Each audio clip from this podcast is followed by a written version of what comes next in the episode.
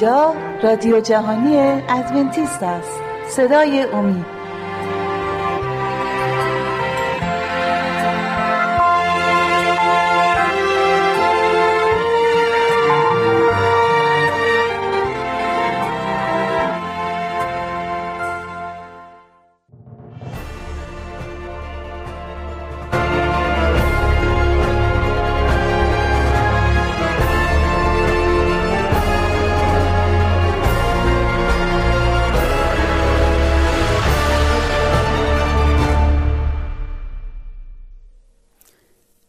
دوستان عزیز چه سعادت خوبی نصیب من شده که امروز با شما در این برنامه شرکت دارم. سلام گرم و صادقانه منو بپذیرید و تشکر فراوان که وقت اختصاص دادید به شنیدن این برنامه. امیدوارم که مسائلی که امروز مطرح خواهیم کرد مورد توجه قرار بگیره. دانشمندان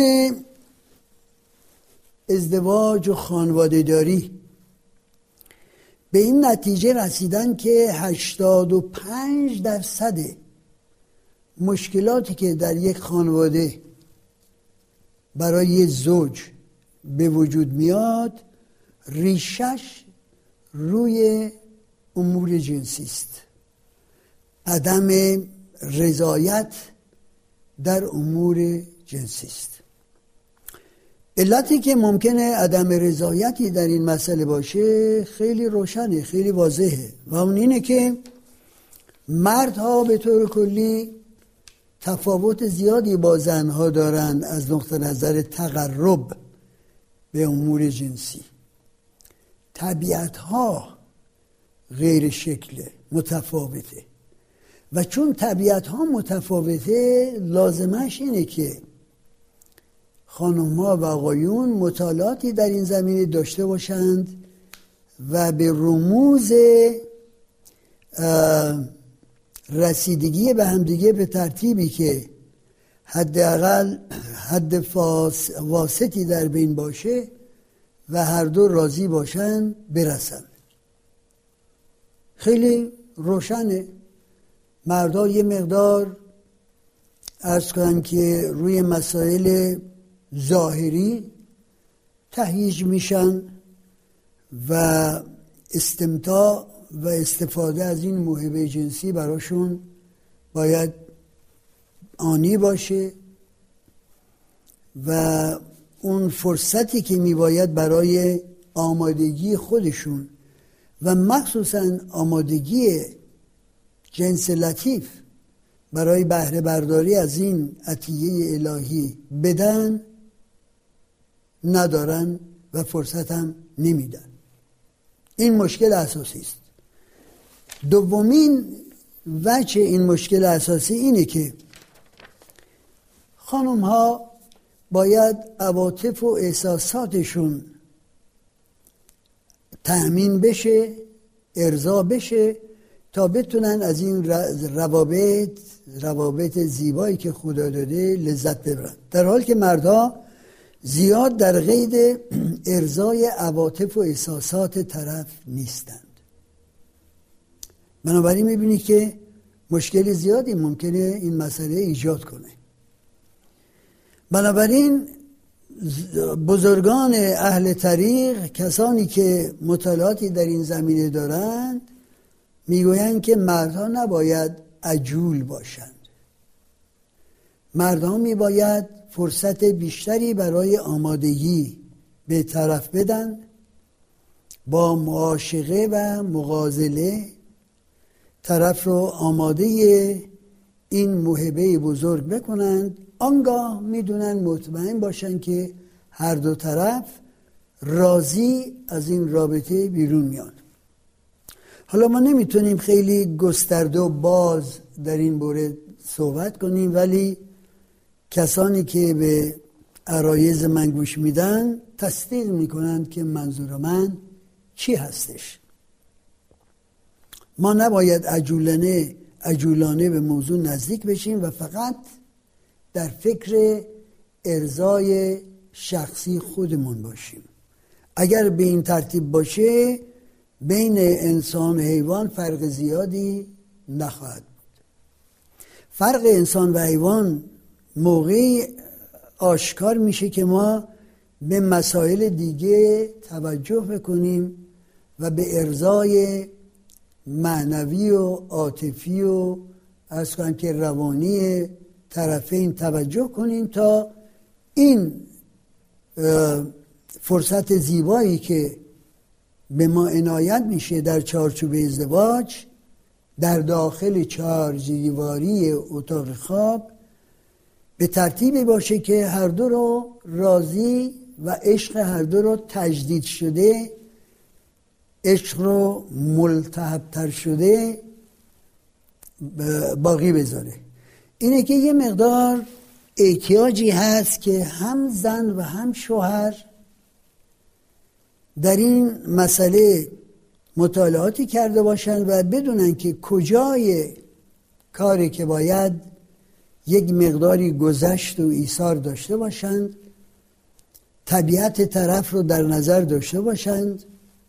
و به این ترتیب کارهایی انجام بدن که به توافق بیشتری در این مسئله نزدیک بشن. اتفاقا خانم هم همین مسئله رو میگن در ردیف فهرست انتظاراتی که از آقایون دارن. میگن که عجولانه به این مسئله نزدیک نشید. عجولانه نزدیک نشید. کتاب مقدس ما خیلی جالب به این مسئله نزدیک میشه. کتاب مقدس کاملا اشاره می‌کنه به این موضوع که باید قبل از همخوابگی یک مراحل ظریف و بسیار زیبایی طی بشه که این همخوابگی هم مورد رضای مرد باشه و هم مورد رضای زن باشه. ما در این بحث امروزمون فرصت نداریم که داخل جزئیات بشیم. انشالله اگر فرصت پیش آمد که راجع به این مسئله بحثی بکنیم یه مقدار وارد جزئیات خواهیم شد. ولی کتاب های زیادی در این زمینه نوشته شده. حداقل من از منابع زبان انگلیسی می‌دونم کتاب های متعدد زیادی هست و من چند سالی که در سطح دانشگاهی راجع به marriage and family خانواده و خانواده نگهداری صحبت کردم. فهرست کتاب هایی که در کتابخونه بود و یا اینکه تهیه کردم و گذاشتم برای خواندن دانشجوها و بررسی و نوشتن تکالیفی که براشون معین می‌کردم می‌دونم که کتب متعدد بسیار زیبایی در این زمین هست مخصوصا کتبی که توسط علمای علوم الهیات نوشته شده چرا؟ بعضی از کتاب ها صرفا روی غریزه جنسی و اطفای غریزه جنسی نوشته شده و خارج از متن دخول خدا دهنده این عطیه نیکو در این چارچوب نوشتند. اما نویسندگانی که اعتقاد محکمی به وجود خدا داشتند و دارند و بنابراین با با این مسئله با در اون چارچوبه مواجه شدند و نوشتند خیلی پند و اندرزهای بسیار زیبایی به کسانی دادند که می‌خوان وارد چارچوبه ازدواج بشن و یا کسانی که ازدواج کردند ولی به شرایطی به دلایلی اون ارزای خاطری که میباید از این مسئله داشته باشند ندارن. حالا ببینیم تا چه بودی ما می‌تونیم در جلسات آتیه به این مسئله برسیم. در اینجا به همین جا بحث رو خاتمه بدیم که رضایت از روابط زناشویی مستلزم این است که هم مرد و هم زن یه مطالعات عمیقی در این مورد بکنند. این مطالعات رو به این دلیل انجام میدن که اکراهی در بین نباشه. اکراهی در بین ممکنه باشه. آیا؟ بله من شنیدم که خانومی گفته بود که شوهر من به محض این که منو در درجه از اوریانی می‌بینه مخصوصا قبل از خواب موقعی که لباس ما عوض می‌کنیم لباس خواب بپوشیم که مثل یه حیوان به من حمله می‌کنه. خب ممکنه این مسائل به جایی برسه که انسان اکراه داشته باشه از همخوابگی چون که طرف فقط ایشون رو به عنوان یه ماشین ارزای خواسته های جنسی می‌بینه به جایی که تبادل مشق تبادل محبت و مسایی برای ارزای طرفین رو در نظر داشته باشی. آقایون بیشتر از خانوما باید متوجه این مسئله باشند و بیشتر از خانوما باید این مسائل رو در نظر بگیرن چون که ما آقایان سریع التحریک هستیم. به ظاهر گاهی اوقات به امور نگاه می‌کنیم به کنه مطلب پی نمی‌بریم به احساسات و عوادف همسرانمون توجه نداریم و بین ترتیب ممکنه که مشکلاتی پیش بیاد. کما اینکه عرض شد در حضورتون 85 درصد مشکلات بین زن و شوهر طبق گفته خبرا روی همین مسئله میچرخه. خدا این موهبه رو عنایت کرده که موجب تجدید محبت و عشق بشه. شما حساب کنید یه خانواده حد اکثر سه چهار یا فکر کنیم خیلی که تردیسیونال باشند سنتی باشند و بیخبر از طرز تفکرهای کنونی راجع به ازدواج هفت تا هشت اولاد داشته باشند خب این هفت تا هشت اولاد اشاره می‌کنه که به هفت بار همخوابگی وجود داشته. در حالی که انسان به سنی که می‌رسه که ازدواج می‌کنه تا سنی که از این علاقه یه مقدار کاسته میشه و توانایی کاسته میشه صدها بار این همخوابگی پیش میاد پس حکمت الهی در این که چنین مکرر باید این همخوابگی بین زن و شوهر در چارچوب ازدواج وجود داشته باشه چیه؟ این مطلب رو اجازه بدید بعد از یک تنفس کوتاهی براتون من توضیح بدم.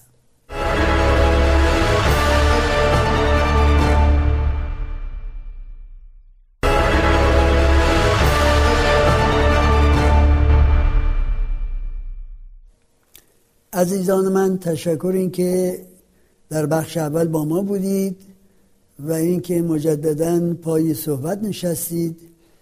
و اشاره بکنیم به مطلبی که قبلا حضورتون ذکر شد و ببینیم تا کجا می‌تونیم ادامه بدیم. بجز این که بخوایم این رو در یک مبحث بسیار منبسطتری در آینده براتون بازگو کنیم. ارز کنم که ما اگر به شکل علمی وارد ترکیب بدنی مرد و زن بشیم که چگونه خدا این دو را خلق کرده. و مخصوصا راجع به اون اندام هایی که در تولید مثل دخالت دارن فکر کنیم. علل خصوص راجع به تولید اون نیم یاخته هایی که یا یاخته های ناکاملی که ممکنه بعد از همخوابگی به جنین تبدیل بشن فکر کنیم چه در مورد خانوما و چه در مورد آقایون. به این نتیجه می‌رسیم که یک اطلاف بسیار بسیار دامنه داری وجود داره.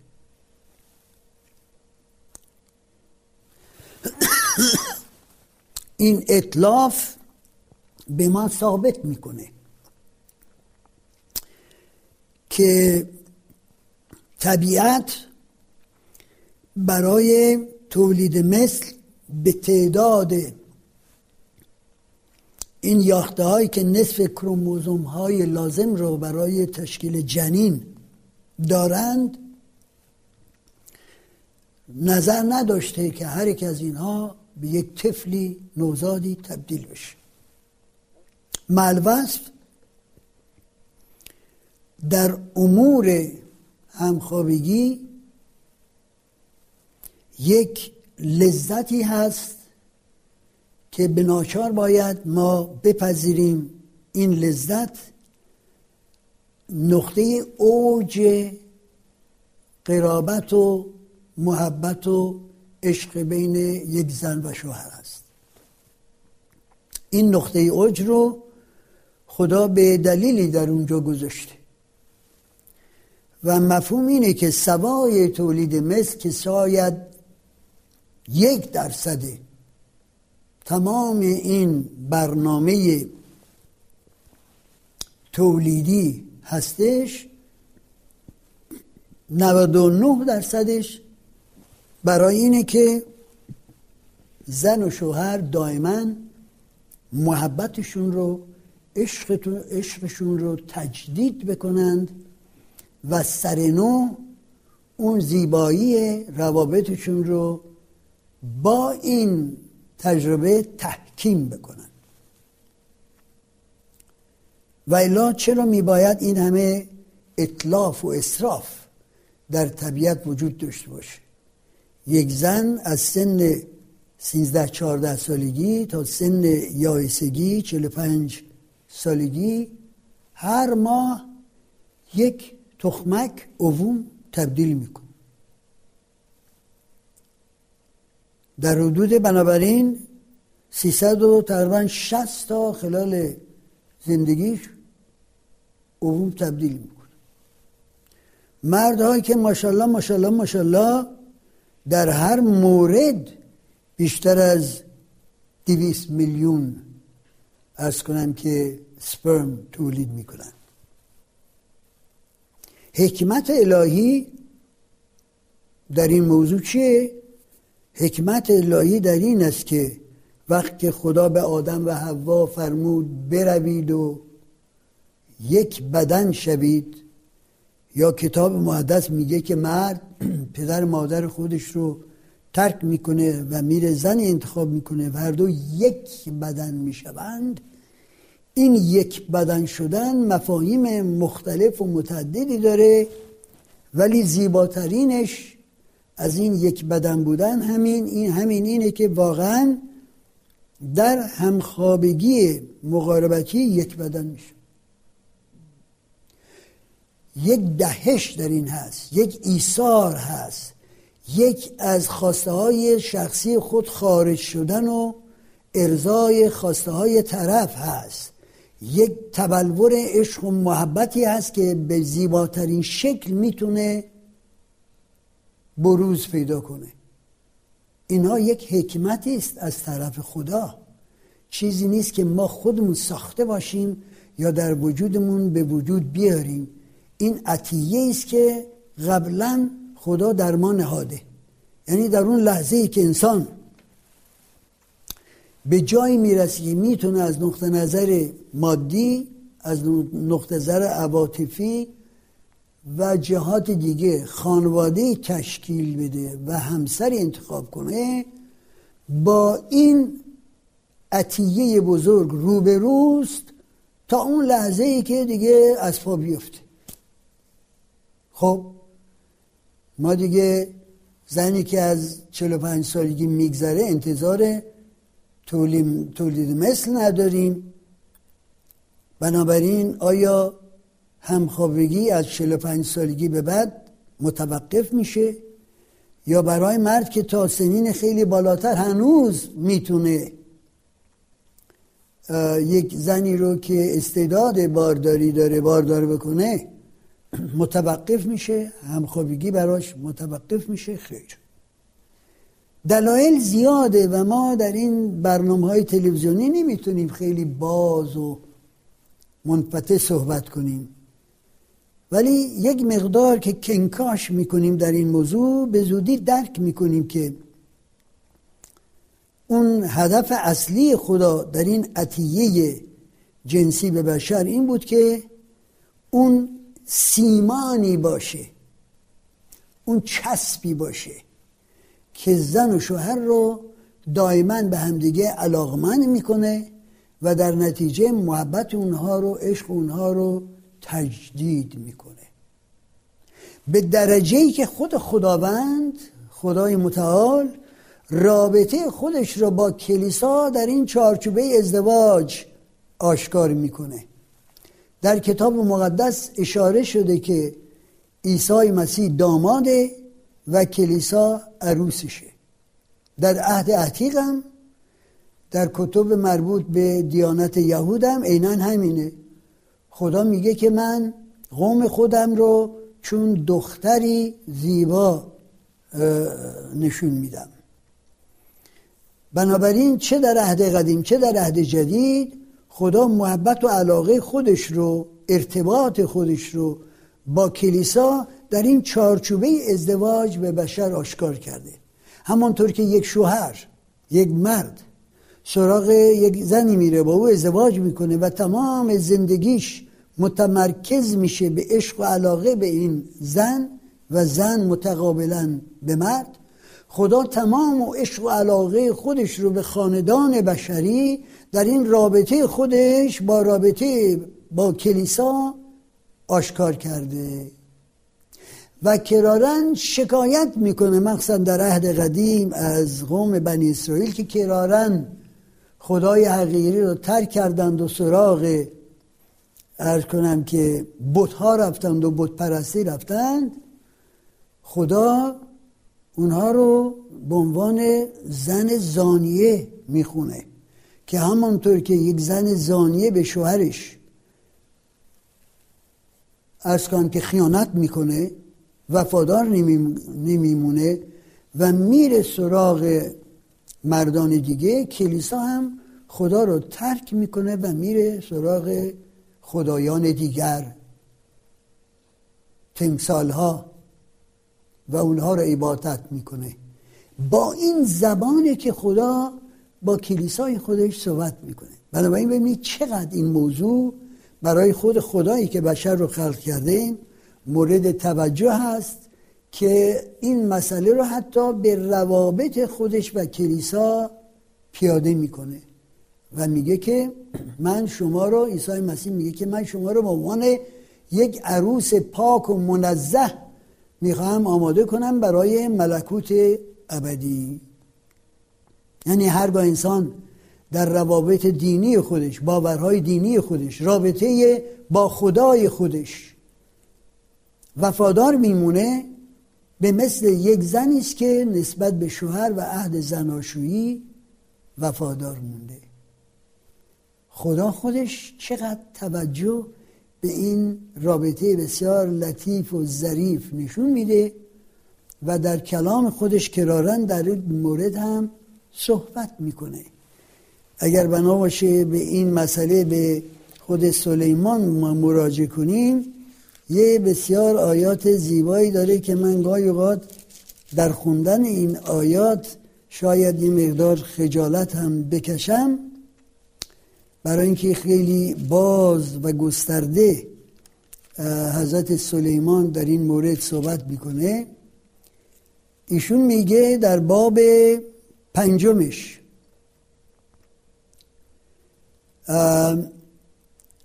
چشمه تو مبارک باد. حالا بقیه آیه به شما نشون خواهد داد که منظور از چشمه چیه. چشمه تو مبارک باد. و زن جوانی خیش مسرور باش. مثل غزال محبوب و آهوی جمیل. پستانهایش تو را همیشه خرم سازد.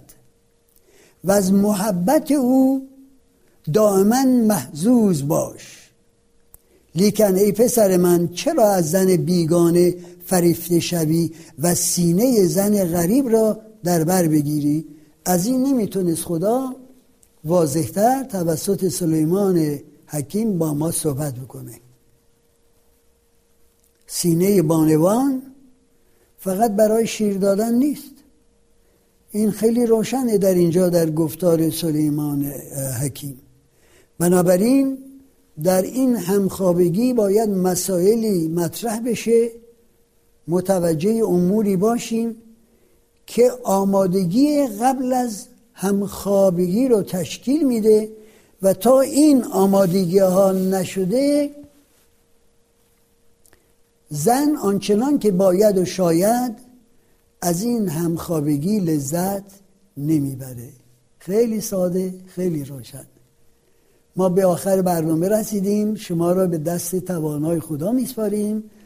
و انشالله در آینده در این مضمون شاید فرصت داشته باشیم که منبسطتر بازتر صحبت بکنیم که ببینیم چه راهنمایی هایی از کلام خداوند برای این روابط ظریف و زیبای ازدواج می‌تونیم کسب کنیم. خدا حافظ